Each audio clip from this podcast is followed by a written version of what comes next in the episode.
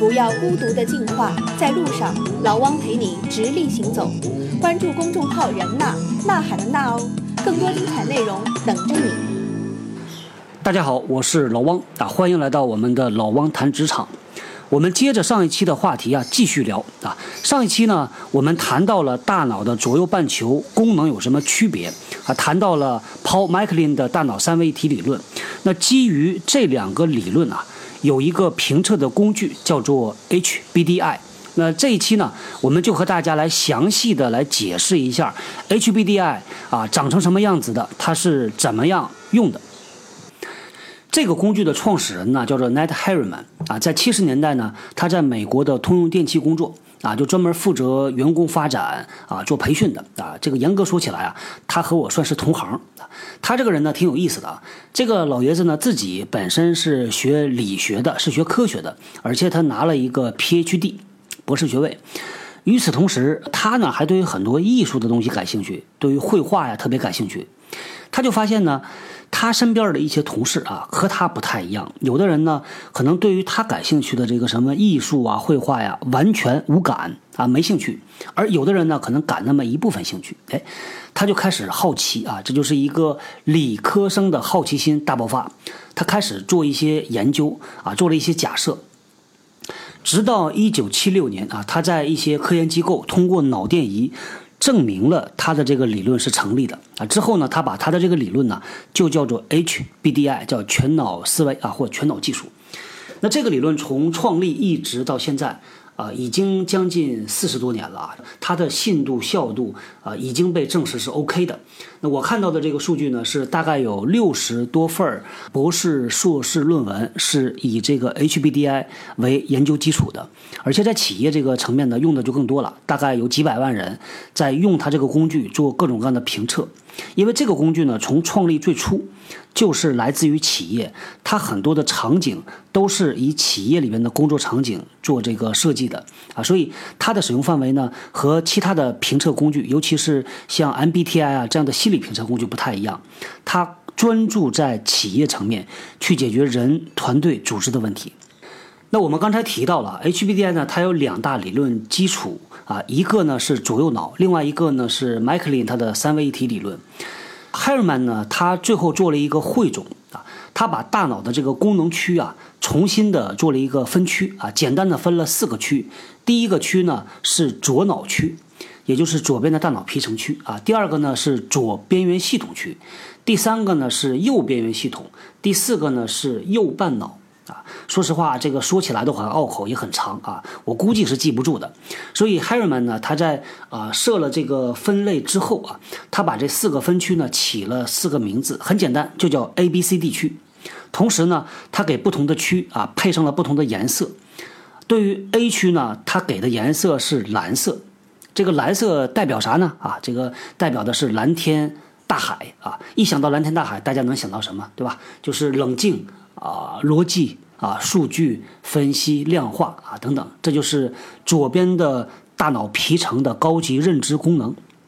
那 B 区呢？它给的颜色是绿色，代表什么呢？代表青草覆盖的大地，呵呵代表的是什么呢？就是啊，踏实稳健啊。所以 B 区呢，这个左边缘系统，它所对应的就是流程、次序、计划、细节。好，A 和 B 加在一起所对应的就是左边的大脑半球，左大脑。咱们前面提到过啊，这个在左右大脑理论里边呢，认为左脑也叫做理性脑，对吧？也叫做语言脑啊。所以 A 和 B 呢，它就是属于左脑的这个功能区啊。再来说 C 和 D 啊，C 呢，Herman 给它的颜色是红色的啊，红色代表啥呢？代表的就是。斗牛士手里的那块红布啊，想到了情绪激动的斗牛啊，所以 C 区呢，它负责的是情绪、感受，还有肢体运动，还有人际关系啊，这都是 C 区的。那最后一个区是 D 区啊，这个 D 区呢不太一样，赫尔曼呢给它的颜色是黄色，这个黄色能够想到什么呢？啊，我在培训里边呢经常举一个例子，我说黄色啊，大家就想这个向日葵。向日葵呢，它永远向着太阳，对吧？不停地像个小探照灯一样的转来转去。它在做什么呢？叫探索。所以对于这个地区啊，就是右边的大脑皮质区，它所对应的功能是创新、直觉，还有全面的视角和整合的视角啊，这就是地脑的功能。在 HBDI 的这个模型里边呢，把大脑的功能呢做了一个简化，做了一个梳理，也就是对应了 A、B、C、D 四个区，颜色呢就是蓝、绿、红、黄啊。如果你感兴趣的话呢，你可以在网上啊搜一下 HBDI 这四个字母，这个简单的再解释一下这四个字母啊。H 呢对应的是英文单词 hot，B 呢对应的是 boy，D 对应的是 dog，I 对应的是 ice 啊，就是冰啊冰淇淋那个词啊。你也可以在我们的人纳微信公众号里边回复 HBDI 这四个字母啊作为关键字，或者呢回复全脑思维。给您看一下这个 HBDI 啊，它这个图形报告啊，长成什么样子？做有态度的节目，给有态度的你。在 APP 中点击播放按钮下方的订阅，就不会错过更新啦。在人纳公众号中回复老汪在节目结尾给出的关键词，你将得到相关文章。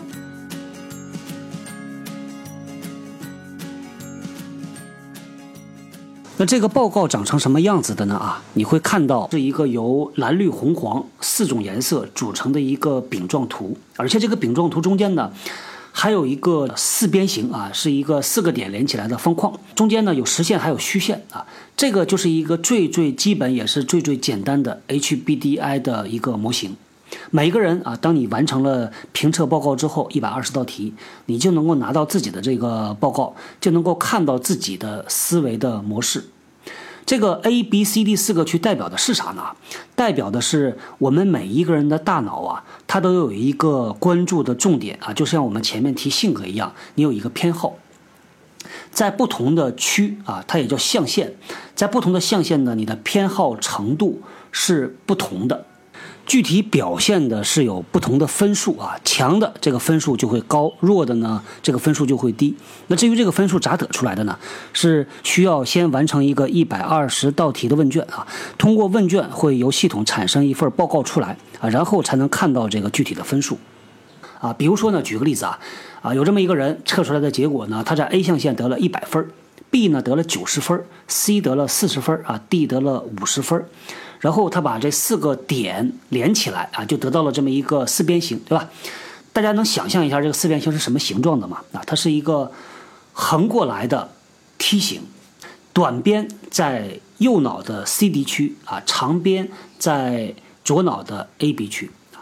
这个说明呢，这个人他的思维模式啊，他是偏重于。左脑型的，他是基于事实来进行分析，他倾向于用一步一步的这种方式来处理问题，就是流程的顺序的方式来处理问题。他关注细节，相对而言，他对于感受啊就不那么在乎。相对而言呢，他不太愿意用新的办法啊去做事情，不太愿意冒风险的。这就是当我们看这个一个人的 HBDI 报告的时候，能够很直观的得出来一个结论啊，他这个人的思维模式是什么样子的。这个 HBDI 的模型呢，事实上啊，它是一个简化了的大脑的功能模型啊。我们可以用这个 HBDI 来描述一个人的思维模式，因为很多时候我们没意识到，我们说的话，我们做出来的决定背后呢，它都有一个模式啊，pattern，或者呢叫做规律，对吧？那这个模式由什么决定呢？这个就好像人天生有左撇子，有右撇子啊。当你用你天生的那只手去做事情的时候，你会觉得用的很舒服、很流畅。当我们使用我们的大脑的时候呢，对于某一些特定的功能，在用起来的时候啊，也会更加的流畅、更加的舒服啊。那这个呢，就被称为大脑的偏好啊。换个说法，你也可以把它叫做大脑的偏见。那对于我们每一个人来说啊，都有自己偏好的一个功能区啊，或者你偏 A，或者偏 B，偏 C，偏 D，或者呢啊，你在几个象限里边啊，它的偏好会比较的强烈，比较的明显，在另外几个呢可能会比较的弱。那这就导致了我们在获取信息、筛选信息的时候，在做决定的时候会有轻重之分，会有先后之分。这个呢就是所谓的认知差异。这就导致了，在同样的一个场景下边啊，我们看到的是一样的事儿，但是我们说出了不同的话，我们做出了不同的决定。我们在节目前面啊，曾经提出来一个问题啊，当员工迟到的时候，不同的老板脱口而出说出来不同的话啊，原因是什么？这个老板的思维模式是什么啊？我们在这儿呢，来给出一些参考答案，大家也可以做一下自我的分析啊。想要你就得不到。老汪和喜马拉雅联合推出的喜见轻课，碎片的知识，系统的学。你认真，老汪也会认真的。在人纳公众号中分别回复“助手”和“活动”两个词，我们线上线下保持同步。比如说呢，有的老板讲说啊，这是这个月的第二次迟到了啊，这个季度的第三次迟到了啊，是不是家里有什么事儿啊？这是一种说法。那说这句话的老板，他关注的是什么呢？大家可以尝试着分析一下。他关注的啊是事实。当他看到一个事件发生的时候，他脱口而出的就是他所在意的这个事实。因为迟到啊两次三次，这就是事实嘛。而第二句是不是家里有事儿啊？啊，这句话呢才是关注感受，关注下属的感受。所以，如果我们换成 HBDI 的语言来说。啊，对于这个老板，他的思维模式可能是在 A，在蓝色这个蓝脑啊，他是表现的比较的强烈；C 呢是弱一点的这个偏好。啊，我们再来看下一句啊，有的老板会说啊，他说明天呢，你晚上早点睡啊，早上呢早点出门。哎，你看这么说的话，这个老板他的思维偏好是什么？是什么呢？可能是分析啊，因为你从这句话里能听出来，这个老板讲出来的是他认为员工迟到的原因，晚上睡得晚了，对吧？早上出门出的晚了啊，所以他讲出来的呢，就是他所关注的重点。那用 HBDI 的语言来描述的话啊，这同样这是一个 A 型脑，这是一个蓝脑。我们再来看最后这一句啊。有的老板呢会说啊，说是不是路上又堵车了呀？啊，是不是天热车又坏了呀？等等。这句话呢，第一下听起来好像也在分析原因，对吧？但其实不是。说这句话的老板可能属于那种关注人的感受啊这个类型。他这么说呢，其实呢是在帮着员工找借口，对吧？言外之意就是这个迟到不怪你了，是吧？是车的原因，是天气的原因啊，是路的原因。如果用 HBDI 的语言来描述啊，这是什么脑呢？啊，这就是红脑，对吧？所以你看啊，工作里边很多时候脱口而出的那些话啊，包括你深思熟虑做出来的决策，背后呢都是你的思维模式在影响。周末的时候呢，我在家看《中国新歌声》，我看到有汪峰啊、周杰伦，还有那英、哈林啊做评委，他们在选歌手的时候。有一个环节挺有意思的，当时呢，汪峰就对那个歌手说：“他说，如果给你三分钟，你会做什么？”啊，这个歌手呢讲完之后，汪峰就给他分析。所以你看，一个唱这个摇滚的歌手啊，他居然是一个典型的 A 脑，典型的蓝脑啊。那你看哈林呢，他讲出来的就是啊，就是喜欢你啊，到我这儿来玩吧，我们一起玩音乐啊。那这个呢，就是一个典型的 C 脑。当我们掌握到大脑的这个思维模式之后呢，你再去看很多人他的表现啊，就能够呃用一个角度来解释啊，他们为什么会这么说，为什么会这么做。比如说，我前两天看这个新闻啊，看到有这个八十多岁的老太太啊，在学电脑，而且很有劲的在学。一采访他，他就说啊，这个学到很好啊，以后可能还要用啊。我当时就想，这可能就是一个典型的黄脑型的思考啊，因为他所关注的是什么呢？是可能是机会啊，是探索，是好奇。用 HBDI 这个工具啊，它能够测出来两种状态，一种状态呢，我们叫常态啊，另外一种状态呢，叫压力下的表现。当一个人在压力下的时候，他的这个大脑里边呢，关注的重点可能会发生变化。比如说上上个礼拜的时候，我去给一家工业品公司就做这个评测，做这个培训。当时呢，有一个学员的报告特别有意思，在压力状态下，他的 C 区和 D 区的分数明显的飙升。你看到那个图形啊，就蹭蹭两个箭头就出去了。那这个代表什么呢？啊，代表的是先来说 C 啊，压力状态下。他会更加关注感受，更加关注情绪啊。比如说呢，啊，在压力状态下，他可能更加在意老板对他的看法。如果呢，他老板连续几天没和他讲话，他可能会认为老板对他不满意了，对吧？他在听到别人同事讲话的时候呢，他可能会去猜这个言外之意、弦外之音。这些表现综合加在一起，叫什么呢？就是过度敏感，对吧？那再来说这个 D 的分数，在压力下如果升高，意味着什么？意味着他会倾向于。去做更多新的尝试，他对于风险的容忍程度会更高。当我们把 C 和 D 两个象限的表现捏在一块儿看，啊，那就是这个学员呢，他在压力之下，他可能会变得过度敏感，变得情绪化，变得冒险不计后果，所以有可能做出那种摔门而去、老子不干了这种事儿啊。所以这个就特别有意思，你能够拿这样的一个思维模式的这个报告来分析和预测一个人啊他的行为表现。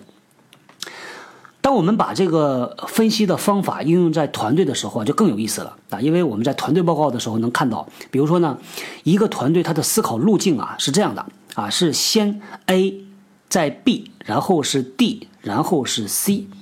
意味着他们在做团队决策的时候，他最先关注的是事实，是结果啊，然后关注的是这个事儿怎么做，用什么样的方法、顺序、流程，然后关注的是什么呢？是市场的反应，再然后才是人的感受，才是相关的做这个事儿的人受到影响的人的感受，这就是一个所谓的 thinking pattern。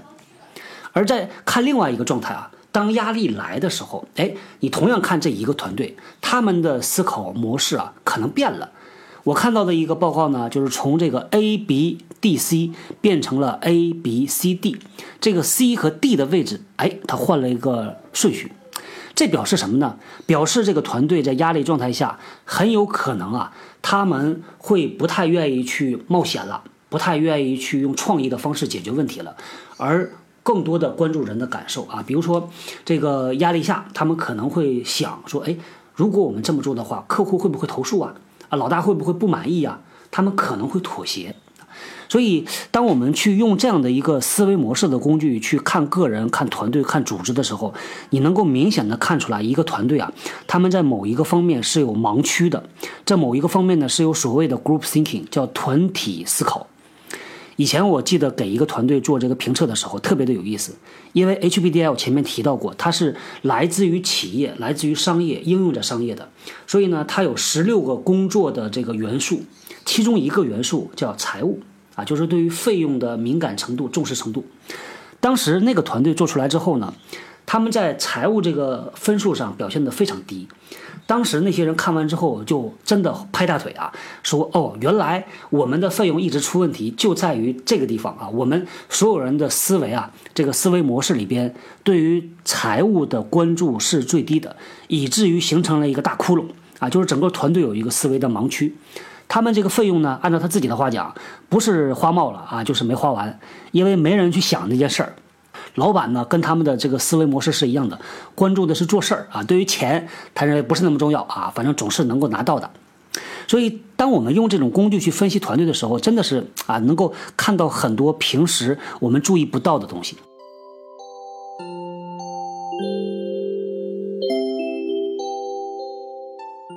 说一下这个 HBDI 设计的目标是什么？为什么叫全脑思维呢？他认为啊，这个一个人呢有偏好是天生的啊，但是我们可以去把它拉伸，你可以让你不擅长、不偏好的那个重点区域啊，能够变得有弹性，当需要的时候能够拉伸出去，能够关注到那一点。那作为团队而言呢，你们可以互相补充，能够取长补短，最后做出来的这个报告是一个所谓的全脑，就是 A、B、C、D 四个维度都很 strong，都很强。我们以前在节目里呢也提到过我的一个看法，我说这个人的行为啊是受到生理和心理。两方面因素共同影响的，所以我们在企业呢做这个人的行为改变呢，做人员发展的绩效提升啊，一定要从心理和生理两个角度一起去做。现在这个市场上在心理方面的产品蛮多的，但是呢，在生理上的这个产品啊，这个相对而言，我觉得就少很多。那今天我们说的 HBDI 啊，算是其中的一个工具。呃，在之前我们有一档节目叫做《身材好当领导》。我还介绍过另外一个工具啊，是专门用来测量中国人的九种体质的啊。如果大家感兴趣，你可以在我们的人大微信公众号里边，你回复两个字“活法”啊。这个活法呢，就是生活的活和法律的法啊，活法。你可以来测一下你这个体质。啊，同样的，我所看到的跟生理啊有关系的评测工具，也就是这么一点点啊。所以我觉得，如果有机会的话，大家有好的工具也可以推荐给我啊，我再推荐给我们啊广大的这个听众朋友。那要特别说明一点的是啊，这个 HBDI 这个工具呢，它是为企业设计的，它是有版权的啊。所以如果大家在网上你能够找到一些免费的版本啊，我是不太建议大家去用的。啊，因为这就像体检一样，你说随便的大马路边上来了一个穿白大褂的，然后就给你号了一个脉，给你开了一贴药，你说你敢吃吗？对吧？反正我是不敢吃的。那同样的道理啊，这个没事儿呢，我觉得别去做这个评测，因为这东西它有误导作用。对于有的人来说啊，这个心理的叫做前置效应，心理影响真的蛮重的。你说你给自己贴了一个天蝎座的这标签儿，然后你就会不自觉的把自己带入到这个天蝎座的这个。典型表现里边，而且会给自己找借口，会给自己找理由。我一直觉得呢，这个人是最复杂的动物啊。你不管是什么评测工具，只是在一个非常复杂的多面体上切了那么一刀，你只能从这个角度看到一个侧面而已啊。所以到目前为止，没有一个这个百分之百能够把一个人从里到外看得非常非常通透的这么一个工具。无论是 HBDI 还是 MBTI 还是其他的工具。其实呢，都在尝试着去了解人，对吧？做更深的、更准确的，让我们去了解自己。有可能啊，再过五十年啊，这些工具就被更新了，被新的理论所推翻了。但是呢，我认为是没关系的啊，因为我们并没有因为爱因斯坦发现了相对论，我们就否定牛顿的伟大，对吧？在那个时代，这就是一个好东西啊。如果它能够解决问题，我们就拿来用嘛。所以，我们所尝试的各种工具、各种方法，都是在做这个了解自己、管理自己，进而做更好的自己啊，在朝着这个方向努力啊，就这么简单。我们每一个人呢，都生活在偏见之中啊，生活在自己的傲慢之中啊。这个偏见呢，我们是与生俱来的，对吧？是我们的大脑给我们的，是我们的心智模式给我们的。而每一个人呢，都有自己天生的傲慢啊，来自于你的偏见的傲慢。一个人慢慢长大的过程，就是管理自己偏见、减少自己傲慢的过程。学会和自己更好的相处，和这个世界更好的相处，就是一个人成长的过程。那说完了大脑的偏见啊，我来给大家推荐几本相关的书。首先，我要推的是一个日本作家的书。这个作家呢叫加来道雄啊，他的这个书的名字叫《心灵的未来》。加来道雄是一个旅居美国的日本科学家，他长期主持 BBC 还有美国国家科学广播的这个科普节目。为了写这个《心灵的未来》这本书啊，这位老兄呢，他采访了很多很多顶级的科学家，包括了很多得诺贝尔学奖的这个获得者啊。我看了一下他这个书的开始那个致谢名单啊，就是他采访过的人，我数了一数啊，一共有九页，九页啊，所以你可以想一想，他这么一本书集合了多少人的智慧啊？这个书呢，我觉得不错，尤其是前半部讲这个脑的生理结构的，我觉得讲得很清楚啊。感兴趣的大家可以去看一下。那另外一本书呢，同样是一个日本作家，是日本早稻田大学的教授啊，叫三原大辅。他写的这个小册子叫《大脑》啊，就是前面我们提到的几个例子就来自于这本书。还有一本书呢，叫《思考的快与慢》啊，这个书呢国内很有名，我就不专门说了啊。这次我去新加坡啊，在飞机上啊，就靠这本书这个对付颠簸气流了，一直在看这个书。好，那么最后呢，来说一说我们的课程。上个礼拜呢，我带着我们全家跑到新加坡去度假去了啊，在新加坡呢就犯了这么一个错误。我把在喜马拉雅上啊，原来我们有一个零售版的课程，叫你真的会招聘吗？我重新打包做了一个专辑版，啊，打了一个八三折。在做的过程里边呢，我把信息、名称啊、介绍啊都填完了，但是呢，没有上传文件，啊，因为我把酒店给我的那个免费流量 WiFi 给用光了。当时我以为啊，我以为呢，如果不提交音频文件的话，这个专辑是不会发布的。但事实上不是这样。当时这个专辑其实已经被发出去了啊，但是我当时没有意识到，而且也没有做检查。所以这一次呢，是犯了一个自以为是的错误啊，就是基于我的 assumption 做了一个决定。最后在新加坡的两天，我是处于断网状态的，因为 WiFi 已经用光了。当时还在想。啊，反正就两天时间，回国之后啊，再把这个文件上传，再发布就好了嘛。但事实上，就在那两天时间里边，已经有好几位同学在喜马拉雅里边下单买了我的这个空的专辑啊。所以呢，在这儿呢，要对于啊买了空专辑的同学啊，这个真诚的道歉啊，给大家添麻烦了。后来回国之后呢，飞机落地啊，把手机打开啊，就看到了一大堆的提醒，包括喜马拉雅后台给我发过来的提醒，所以赶快跑到评论区里边啊，去给大家做了解释啊，包括后台又上传文件，呃，所以这里呢，要对于受到影响的同学啊，再次表示这个道歉啊。那现在这个节目已经都上传进去了啊，同时呢，也要感谢一下呃喜马拉雅的同学们啊，这个真的是帮了很多的忙啊，非常感谢。那我们现在这个收费课程呢，一共是有两节课，一个呢是讲招聘面试的，叫你真的会招聘吗？另外一个呢是讲职场里边各种各样能力的啊，有三十条能力，我把它叫职场能力方程组。每门课程呢都有两种购买方式，一个是零售版啊，就是可可以单独的去拎一节课出来听。啊，另外一个呢是打了八三折的套装版啊，所以你可以按照你的需求，如果有需求的话，可以任选啊其中的一种。这两个课程的播放量啊，我前两天看了一下，已经接近快一万次了，这个非常感谢大家的支持啊。虽然说卖这个课程的钱呢，还远远谈不到养家糊口，但是起码它能够让我看到知识的价值啊，这个对我来说真的也就是知足了。对于我们这两期的话题感兴趣的同学啊，可以在我们的人纳微信公众号里边回复 HBDI 啊，或者呢全脑思维啊，给大家看一看相关的介绍、相关的资料。好，那这一期呢，咱们就聊到这儿，我们下期接着聊，拜拜。本节目由执剑团队诚意制作，团队打造的执剑 Hotline 也可以通过人纳公众号一键进入。已经有超过两千名的小伙伴加入，在这里，让真实的职场人解决你真实的职场难题。